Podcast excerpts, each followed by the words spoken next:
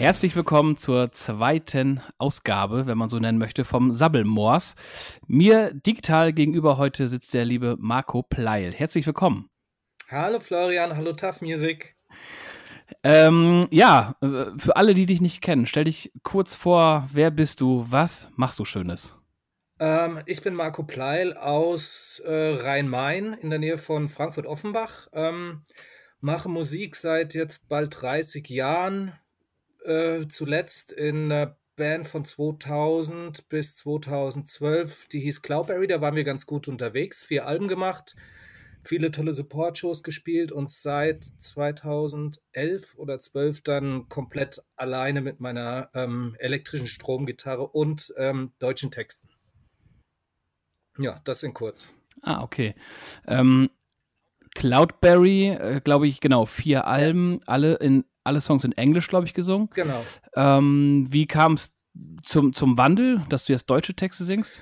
Ähm, also Cloudberry war immer also Cloudberry war zu, ganz zu Anfang an auch ein Solo-Projekt von mir, also so quasi Wohnzimmer-Projekt, angefangen auch mit Loops und Samples und das hat sich über die Jahre erst so zur Band entwickelt. Aber äh, selbst wie wir dann eine Band waren, war immer so dann so, so ein kleiner, wie nennt man das, so ein, so ein kleines, ähm, es hieß immer, es ist eh Markus Solo-Ding. Egal, ob wir jetzt schon seit Jahren dann als Band unterwegs waren oder nicht. Und um mich dann noch mehr, noch mehr abzugrenzen. Also dann solo habe ich mich ja einfach mit meinem Nachnamen ähm, benannt, also Pleil, um mich noch mehr zu, Cloud, äh, zu Cloudberry abzugrenzen, habe ich dann einfach auf Deutsch gesungen. Also wir haben mit Cloudberry noch nach dem letzten Album ähm, auch vier neue Songs aufgenommen, die bis heute nicht erschienen sind. Und da war einer schon so halb Deutsch und halb Englisch. Also das war schon so ein bisschen in die Richtung gedacht und gemacht. Und das wäre vielleicht auch eine Entwicklung gewesen, das vielleicht zu, ein bisschen zu mischen damals. Aber im Prinzip ist es dann Abgrenzung zur alten Band und einfach mal einen Neustart äh, zu machen, obwohl im Songwriting das jetzt nicht groß anders ist als die Sachen von Cloudberry. Okay. Und äh, sagtest gerade, ich glaube bis 2012, wie, also richtig auf oder aufgelöst habt ihr euch ja rein theoretisch nicht, oder? nee, also so, nee, also es gab irgendwie, also es wurde nie laut ausgesprochen. Es, es, die letzte Platte, also The Closer We Get, kam ja 2011 raus und da ist wirklich so ziemlich alles schiefgelaufen, was schiefgelaufen, was schieflaufen konnte. Also wir hatten eigentlich ein, ein gutes Label, wir hatten sogar ein Management und wir hatten auch äh, das erste Mal in der Geschichte der Band auch eine Agent, äh, Booking-Agentur. Nur irgendwie äh, Kommunikation lief irgendwie überhaupt nicht, Planung gar nicht. Und da ist dann alles zusammengekommen und am Ende haben dann, ähm, um es mal ein bisschen mit Humor zu sagen, Männer auch einfach nicht mehr über ihre Gefühle gesprochen und über ihre Einstellung. Und dann äh, gab es noch irgendwie so mal ein letztes Treffen und dann ist es irgendwie so komplett auseinandergelaufen. Also für mich also jeder hat da bestimmt seine eigene Version von, aber so ein, so ein abschließendes Gespräch gab es da nicht wirklich, nee. Okay, hm, ist ja eigentlich dann auch schade. Aber kann man vielleicht nicht ändern. Ja, sehr schade, weil es war ein tolles, ein tolles Album. Es wäre noch einiges bestimmt gegangen, aber es ist dann halt, wie schon gesagt, so viel zusammengekommen, da war dann einfach der Wurm drin und das, das war auch nicht mehr zu reparieren, glaube ich so. Okay, was passiert mit den vier angesprochenen Songs? Keine Ahnung also vielleicht irgendwie mal auf äh, Bandcamp als EP hochladen, aber ich weiß nicht, ob das jetzt. Also wir hatten zwar vier Alben, wir haben ganz viele tolle Shows gespielt, eine Osteuropa-Tour. Ich glaube nicht, dass da auch so großer Bedarf da ist jetzt, dass das irgendwie in die Welt raus muss. Also es sind schon tolle Songs, war auch eine Entwicklung zu hören, finde ich. Aber ich glaube jetzt nicht, dass da so der Bedarf da ist. Was schade ist, aber es ist mein Eindruck. Mhm, naja, klar. Ähm, 2012, wie ging es dann weiter mit dir? Was hast du da die, die ich sag jetzt mal, achteinhalb Jahre gemacht? Ähm, hauptsächlich live gespielt. Also ich wollte mir das erste Mal wirklich so Zeit lassen. Also bei Cloudberry wollte ich immer, aus welchem Grund auch immer, hatte ich mir das immer so in den Kopf gesetzt, so, so ein so einen Rhythmus reinbringen. Also wie man das halt so macht als Band. So zwei Jahre zwischen einer Platte, äh, verstreichen lassen, möglichst nicht mehr, dann viel spielen, dann nach zwei Jahren nächste Platte und sowas. Und ähm, wie das mit Cloudberry irgendwie auseinanderging, habe ich gesagt, okay, jetzt muss ich erstmal irgendwie ausprobieren. Habe zuerst ganz, ganz viele Songs geschrieben. dann irgendwie gesagt, äh, ich muss jetzt mal drei Songs aufnehmen, um zu schauen, wo ich überhaupt stehe musikalisch und alleine mit Gitarre. Und ähm, das habe ich dann gemacht, so 2011. 2011, ja. Und 2012 kam dann eine Digital-EP raus, die dann nur bei iTunes damals noch ähm, erhältlich war, die Punktstadt, mhm. Komma EP. Und dann habe ich gedacht, okay, jetzt spiele ich erstmal. Ich probiere jetzt mal alles aus, habe dann irgendwie versucht, alle Bühnen zu spielen, die es geht. Also ich habe gespielt, ich habe Cafés gespielt, ich habe dann auch mal ein Straßenfestival mit nur Akustikgitarre gespielt, dann habe ich mal große Festivals gespielt, kleine Festivals, große Clubs, kleine Clubs und wollte halt mal gucken, ob das irgendwie funktioniert, so ich alleine. Und am Ende bin ich dann zu der Erkenntnis gekommen, ich fühle mich da am wohlsten, wo ich eigentlich auch herkomme und das sind die kleinen, dreckigen, miefigen äh, Rockclubs tatsächlich. da fühle okay. ich mich auch heute noch am wohlsten. Ah, okay. Ähm, dann hat es ja bis ins letzte Jahr hinein, bis 2020 quasi gedauert, bis das erste Album kam. Ja, ist ja richtig. Mhm. Die Spur des Kalenders. Warum hat es denn dann, dann trotzdem, trotz der ganzen Geschichten, so lange gedauert? Hättest du das nicht schon vorher veröffentlichen können? Ja, also natürlich hätte, hätte ich machen können und auch gewollt. Allerdings auch da ist wieder nicht alles so gelaufen, wie ich es mir gedacht hätte. Ich habe angefangen schon vor vier Jahren dann ans Album zu denken und habe dann auch zwei Songs aufgenommen mit dem Ecki Maas von Erdmöbel, der Band Erdmöbel. In Köln haben wir das gemacht. Das waren, mhm. wollten wir mal ausprobieren, ob wir zusammen arbeiten können, haben zwei Songs gemacht, ähm, was auch super funktioniert hatte. Und äh, ich fand die Songs auch gut und die waren auch so angedacht, um ähm, Startpunkt für ein Album zu sein. Allerdings war ich damals noch in einem Vertragsverhältnis mit meinem mittlerweile ehemaligen Hamburger Verlag. Und ähm, die konnten mit den Songs irgendwie so gar nichts anfangen, auch keine Kontakte irgendwie herstellen, um dann irgendwie das Album vielleicht weiter zu finanzieren oder irgendwie ein, Label schon mal vorab anzuteasen. Das hat irgendwie alles nicht funktioniert. Und irgendwann war ich dann auch ein bisschen trotzig und habe gesagt, okay, dann veröffentliche ich die zwei Songs halt so als als Abschluss unseres Vertragsverhältnisses dann mal selber. Da kam, die kamen dann auch als Single raus. Das sind Zerstörer und Gemeinsam Einsam. Die habe ich dann auf eine CD-Single gepresst, damit ich mal überhaupt was zu verkaufen habe, wenn ich irgendwie live unterwegs bin. Bisher bin ich, mhm. hatte ich nichts außer ein paar alte Cloudberry-CDs, wo ich tatsächlich auch noch Cloudberry Songs live gespielt habe. Und dann habe ich komplett neu angefangen, neue Songs zu schreiben, die dann natürlich auch verlagsfrei waren und auch immer noch sind. Und äh, das hat dann auch wieder eine Weile gedauert und das musste ja auch irgendwie finanziert werden. Das heißt, ich habe dann erstmal viel gespielt, viele GEMA-Tantiemen und, und, und, und. Und irgendwann dann Ende 2018 war es, äh, habe ich dann angefangen, nach Produzenten zu schauen, mit denen ich das machen könnte. Und bin dann natürlich auf den, und bin dann äh, auf den lieben, fantastischen Christian Bethke gestoßen. Okay. Wie, also, äh, wie muss man sich denn so eine, so eine Suche dann vorstellen? Ja, du, also ich habe mich umgeschaut in, in den CD-Booklets bei deutschen Bands, was ich so gut fand und was ich gut finde und geschaut habe, was so musikalisch passen könnte, wo ich auch hin wollte, so soundmäßig. Also, wo ich nicht hin wollte, das war dieses, äh, diese Schublade, wo man mich leider immer noch zwangsläufig reinpackt, so diese Singer-Songwriter-Schublade, wo man sich dann vorstellt, der, der Typ geht dann mit seiner Akustikgitarre ins Studio, macht dann irgendwie Akustikgitarre und Gesang, einen Schellenkranz drüber, ein bisschen Stimmdoppeln und dann ist das der nächste 500.000. Songwriter, den die Welt auch nicht mehr braucht am Ende. Und, äh, Christian, Be und Christian Bethke hatte ja ähm, viel mit Messer gemacht, die ich sehr schätze, die Band, mit äh, Laura Carbone, mit Gewalt, er hatte auch mit Love A schon gearbeitet und so dieses, äh, dieses, diesen Post-Punk, Post-Rock-Stempel oder diesen Sound irgendwie, den er da in seinem Rama-Studio in Mannheim gemacht hat, das fand ich alles ziemlich toll. Und zu der Zeit, wo ich dann auch ein bisschen gesucht habe, waren auch gerade äh, so Bands wie die Nerven auch gerade extrem am Start, die ich auch sehr fantastisch finde. Ich wollte halt dann auch schon so meinen mein Live-Sound den ich so habe, also meine, meine, immer noch meine elektrische Gitarre von, von Cloudberry und von meiner ersten Band, das wollte ich halt irgendwie so umsetzen. Und ich fand irgendwie, das hätte ganz gut gepasst. Ich habe dann den Christian Bethke mal telefoniert. Wir haben uns gleich am Telefon super verstanden. Äh, ich bin dann mal zu einem Konzert gefahren, das er im Studio veranstaltet hat, da in Mannheim. Hm. Und dann haben wir gesagt, okay, machen wir. und das war dann, ging dann relativ schnell tatsächlich die Entscheidung. Ah, okay. Ja, super. Ich glaube, ähm, äh, ohne eine Schublade zu öffnen, aber nennt man das nicht so ähm, Akustik-Punk? Würde das passen? ich, ich, weiß ich nicht. Also, äh, Akustikgitarren sind ja auf dem Album eigentlich überhaupt keine zu hören. Also von daher ist Akustik-Punk. Ah, nee, okay, stimmt. Ja, also äh, die, sagen wir so, die, die, ich bin dem Punk sehr viel näher als äh, dem Singer-Songwriter-Label. Also wie gesagt, meine allererste Band, mhm. die ich 1990 gegründet habe, war eine Pop-Punk-Band. Das war so zu den Zeiten, als Dookie von Green, äh, von, von Green Day damals so eingeschlagen ist, wo Offspring bekannt wurde und dieser ganze Kram, der dann kam.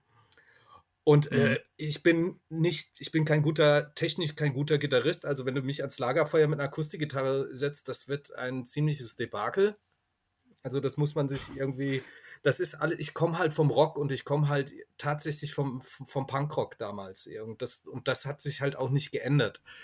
Ähm, ich, keine Ahnung, ich bin ein Typ, der Songs schreit und singt und wenn man es übersetzt, ist es halt Singer-Songwriter, aber das hat halt so ein bisschen komischen Beigeschmack, dieses, dieses Wort so. Also, mhm. ja, ja, ja. Also, Schubladen bin mhm. ich kein, eh kein Fan von, aber wenn es denn sein muss. Akustikpunk nehme ich gerne.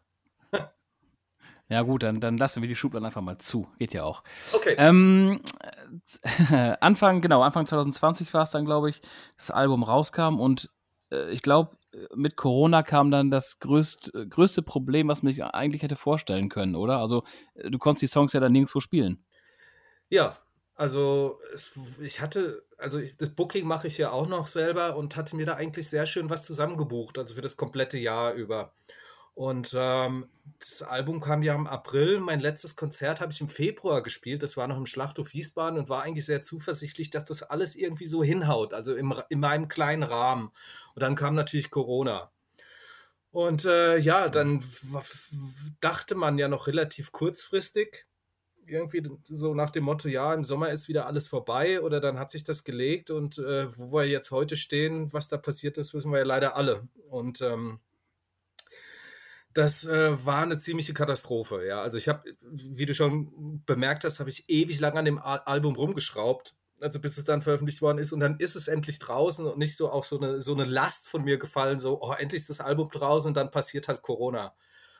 Und das war dann halt schon so ein mhm. ziemlicher Super-GAU. Und auch das, was man damals, damals kann man ja schon sagen, ist ja auch erst ein Jahr her oder schon ein Jahr her, da kann man schon ein bisschen Zeitgefühl verlieren. Aber ähm, so diese, diese Sache damals, oh, dieses, dieser Zwangsoptimismus, der damals da war bei vielen Leuten, so, oh, jetzt haben wir ja ein bisschen mehr Zeit, Musik zu hören und alle solidarisch so untereinander, das ist mir dann irgendwie doch tatsächlich mal so gar nicht aufgefallen. Also jeder muss, äh, bis heute hat sich ja auch nicht gebessert, da schaut irgendwie jeder, dass er irgendwie durchkommt und das äh, wird alles gerade auch nicht einfacher so.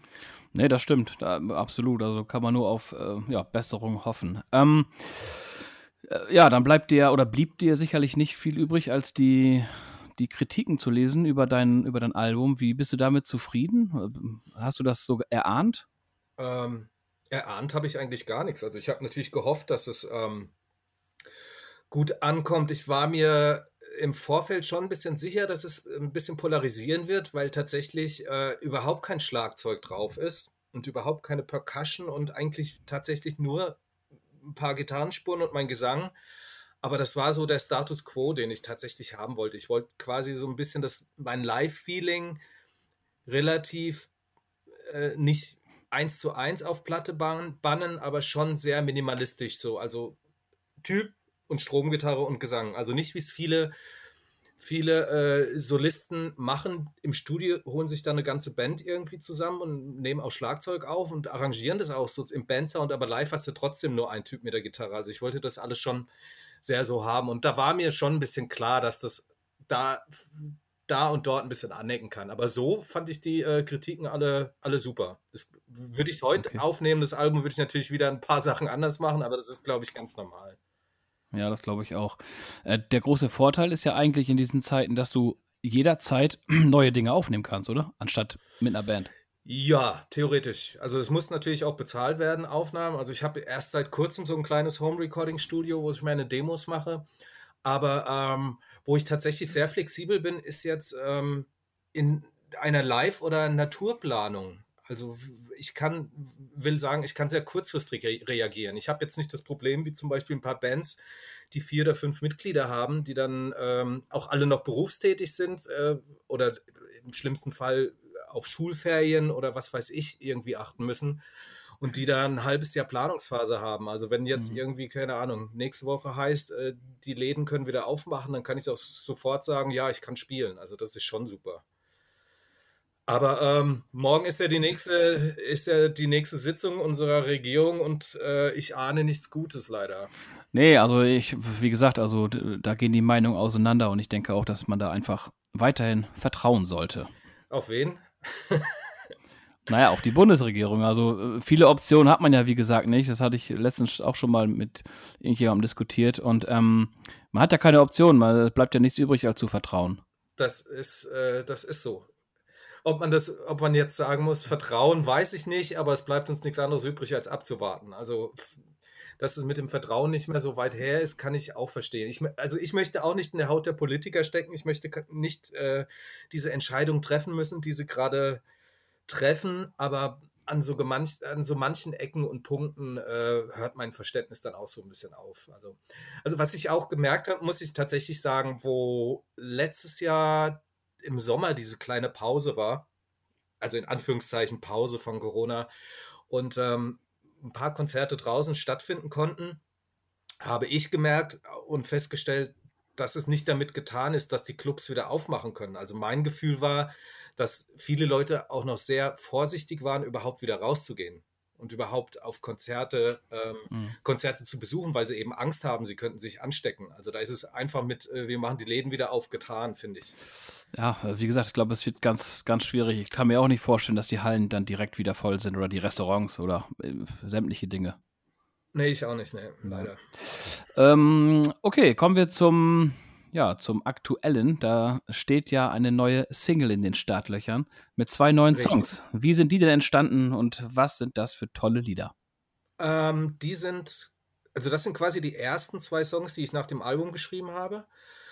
Ähm, und zu dem Zeitpunkt, wo ich die Songs geschrieben habe, beziehungsweise wo auch das, ähm, das Album kam, sind in meinem ähm, Freundes- und Verwandtenkreis ähm, zwei gute Freunde und Verwandte gestorben.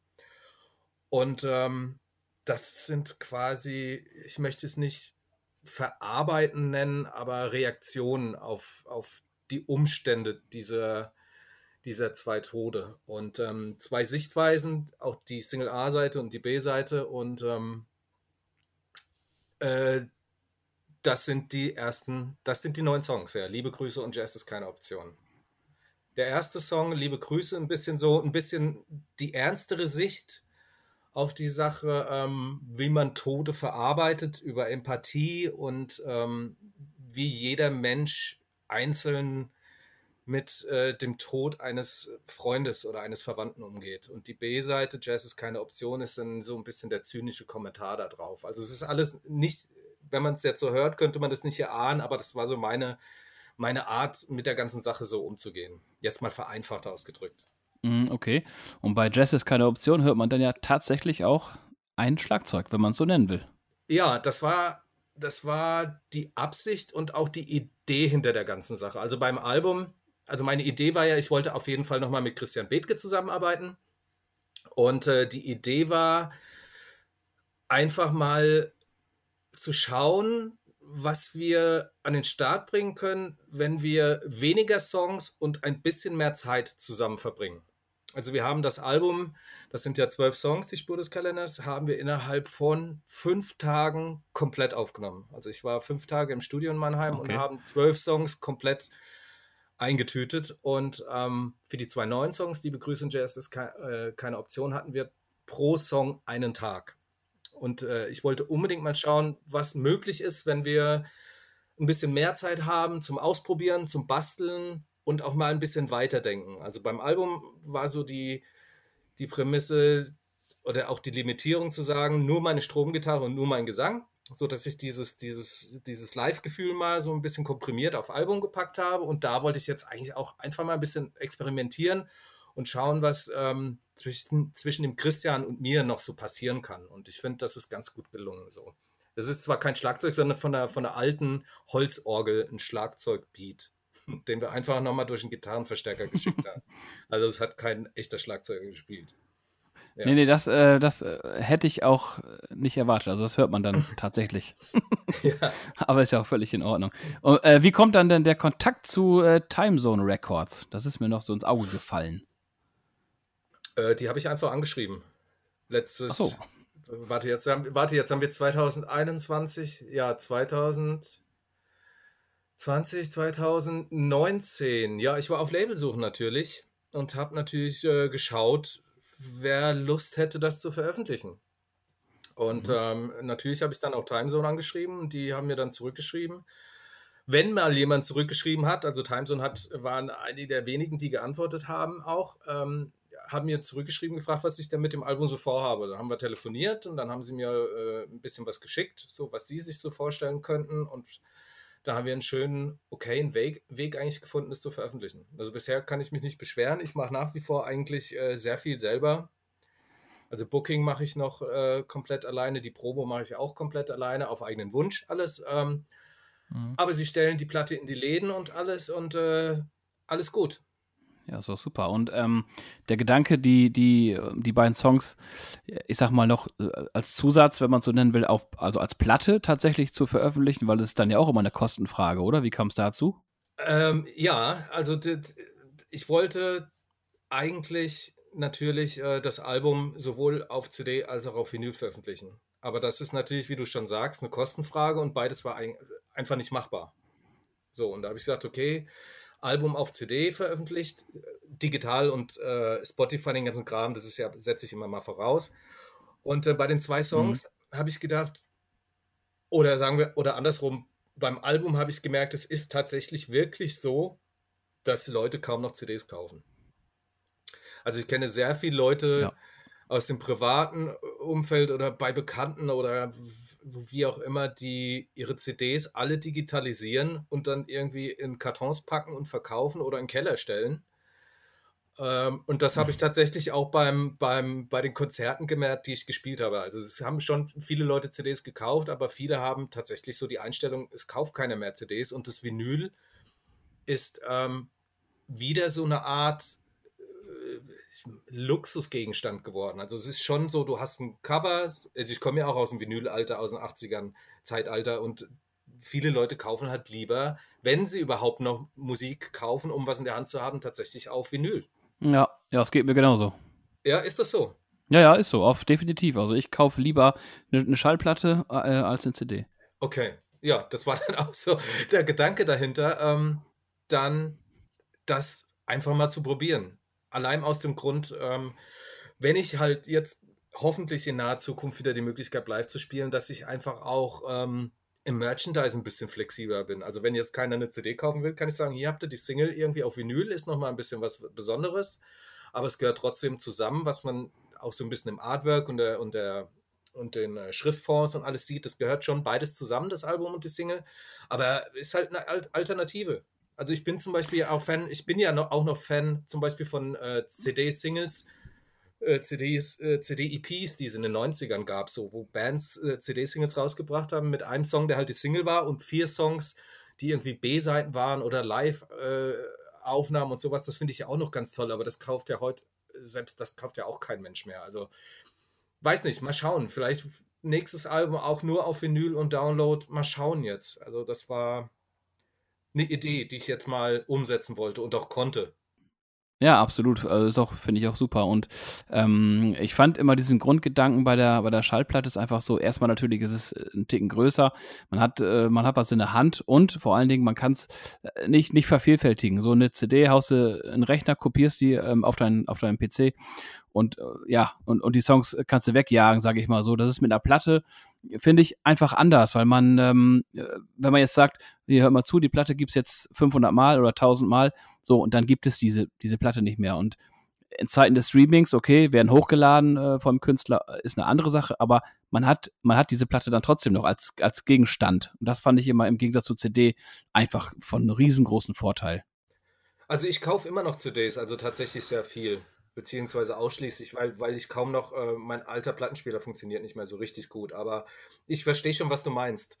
Wobei, ähm, da du einer, auch einer der, einer der wenigen, nee, oder wachsenden wieder mehr Leute bist. Also ich habe leider das Gefühl, dass diese, die CD oder das Vinyl so mit, mit, dem, mit dem Gefühl, was in der Hand zu haben, tatsächlich wegen Spotify auch total beides an Wert verliert, leider. Also es ist, es ist leider wirklich ja, nur noch ja. so eine, ein Song ist eine Datei und das Albumformat geht leider irgendwie aufflöten, habe ich das Gefühl. Wobei es jetzt auch wieder Bands gibt, die, ähm, die dagegen angehen, wie zum Beispiel die neue, no die neue No Twist-Platte, die ja auch sehr albumfixiert aufgenommen ist. Das finde ich auch wieder ziemlich fantastisch. Ähm, aber es ist halt leider in Zeiten von Spotify ist das jetzt halt so, wie es ist. Ich weiß nicht, ob sich's ändert. Vielleicht ist das auch wieder nur so eine Phase. Ich weiß es nicht. Man muss abwarten. Ja, auf jeden Fall. Ähm, geplante, wenn man es überhaupt äh, sagen will, aber geplante Tourdaten habe ich auch gefunden. Wie, wie geht ihr denn damit um? Also, kann man überhaupt planen? Nö. Nee. Nein, also, also, also es, es sind drei, vier äh, Termine, die vom letzten Jahr schon jetzt das dritte Mal verschoben worden sind. Zum Beispiel auch jetzt im April würde ich zum dritten oder vierten Mal Support für acht Eimer, Hühner, acht Eimer Hühnerherzen spielen, mhm. was aber auch schon wieder aussieht, als wird das auch wieder in Herbst verschoben wird. Ich habe keine Ahnung. Ich habe letzte Woche oder vor zwei Wochen mal angefangen, ein paar Festivals anzuschreiben für den Sommer und auch äh, ein paar Veranstalter, aber es ist wirklich jeder in Wartestellung. Also es gibt mhm. tatsächlich Festivals, so wie das, äh, das, das äh, na, wie heißt Orange Blossom Festival, die schon ein Line-Up haben, irgendwie vom letzten Jahr übernommen und die das auch fest im Kalender stehen haben, aber ich, keine Ahnung. Also im, vielleicht funktioniert es draußen, wie letzten Sommer am Open Air, dass ein paar Konzerte stattfinden. Ich weiß es nicht. Also das ist ja jede Woche ist ja irgendwas anderes. Naja, genau.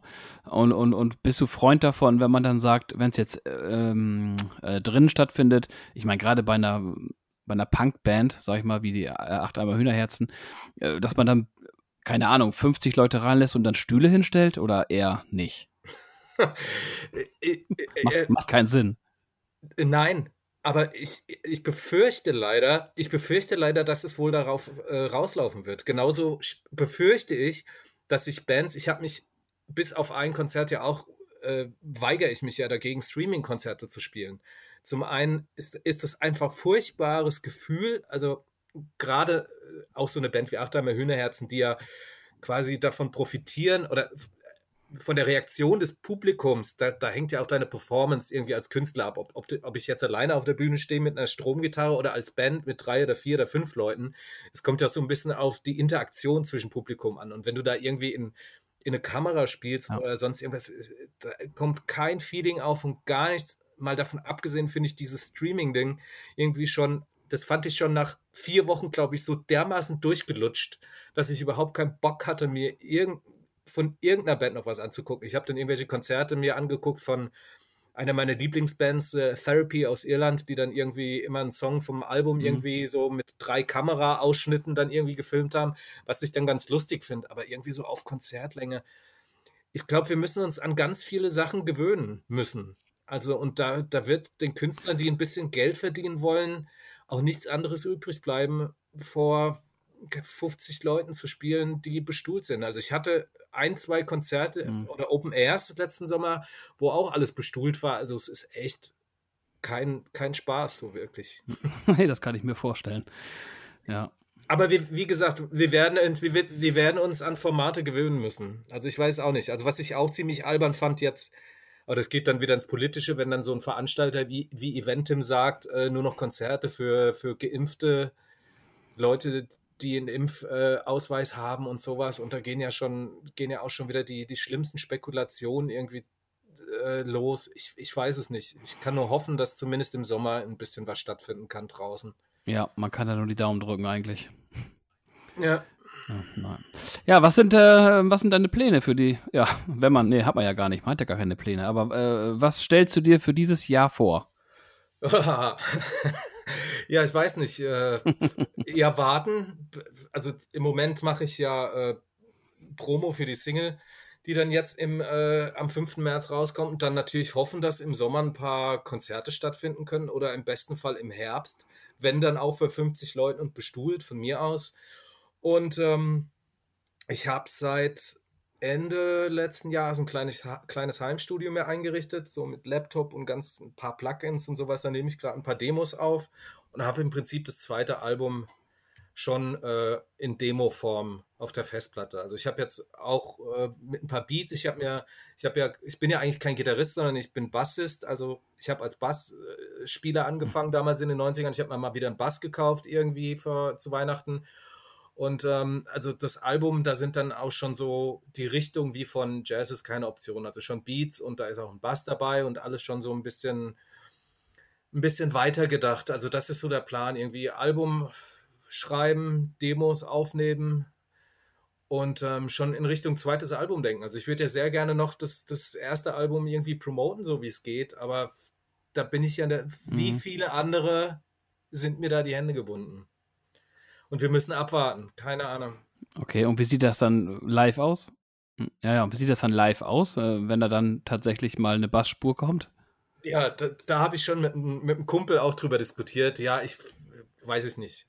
Also im, ich bin ja, ja, ich lache da auch. Also tatsächlich ist, ähm, so, also ich bin ja auch der Meinung, es gibt wenig Sprichwörter, so Musikersprichwörter, die ich äh, wirklich gut finde. Aber der eine, eins davon heißt ja, wenn ein Song auf der Gitarre funktioniert, ist es ein guter Song. Und im Moment ist es tatsächlich noch so, äh, ich alleine mit meiner E-Gitarre auf der Bühne. Und falls ich irgendwann ja. mal und das war auch äh, die Einstellung, die ich nach, äh, nach dem Cloudberry-Ende hatte. Falls ich irgendwann Leute treffe, wo die Chemie wieder stimmt und wenn die Leute Bock haben und vor allem Zeit und Engagement, dann habe ich auch riesig Bock, wieder eine Band um mich zu haben und in der Band zu spielen. Aber das ist, es wird ja alles nicht leichter gerade, also vor allem durch Corona. Also werde ich aus mhm. Zeit- und Platzgründen dann trotzdem ähm, vorerst nur Stimmung Gitarre machen. Weiterhin. Mhm. Ja. Ja, super, dann äh, bedanke ich mich erstmal. Und möchtest du unseren Zuhörern noch irgendetwas mitgeben? Mitgeben, vor allem bleibt gesund, liebe Zuhörer. Ähm, am 5. März kommt die neue Pleil-Single raus. Ähm, liebe Grüße, Jazz, keine Option, als Vinyl und äh, Download. Und äh, das Album, die Spur des Kalenders, gibt es immer noch äh, überall, Spotify, sogar iTunes, falls ihr das noch kennt, ist ja auch mittlerweile schon oldschool. Bleibt gesund. Ähm, ja, und hoffen wir alle mal, dass das äh, in naher Zukunft wieder möglich wird, auf Konzerte zu gehen, in äh, Kneipen zu gehen, Freunde zu treffen, auf Open Airs zu gehen, überhaupt rauszugehen. Also mein Hirn wird auch langsam weich. Und ähm, einfach, äh, ja, ist tatsächlich so. Netflix ist auch langsam durch alles. ähm, einfach Tough Magazine Lesern ähm, und Hörern dieses Podcasts äh, alles Gute und wir sehen uns hoffentlich bald mal draußen irgendwo. Das sind doch vernünftige Schlussworte. Vielen Dank, äh, Marco Pleit. Bis zum nächsten Mal. Vielen Dank, Florian. Bis bald. Tschüss.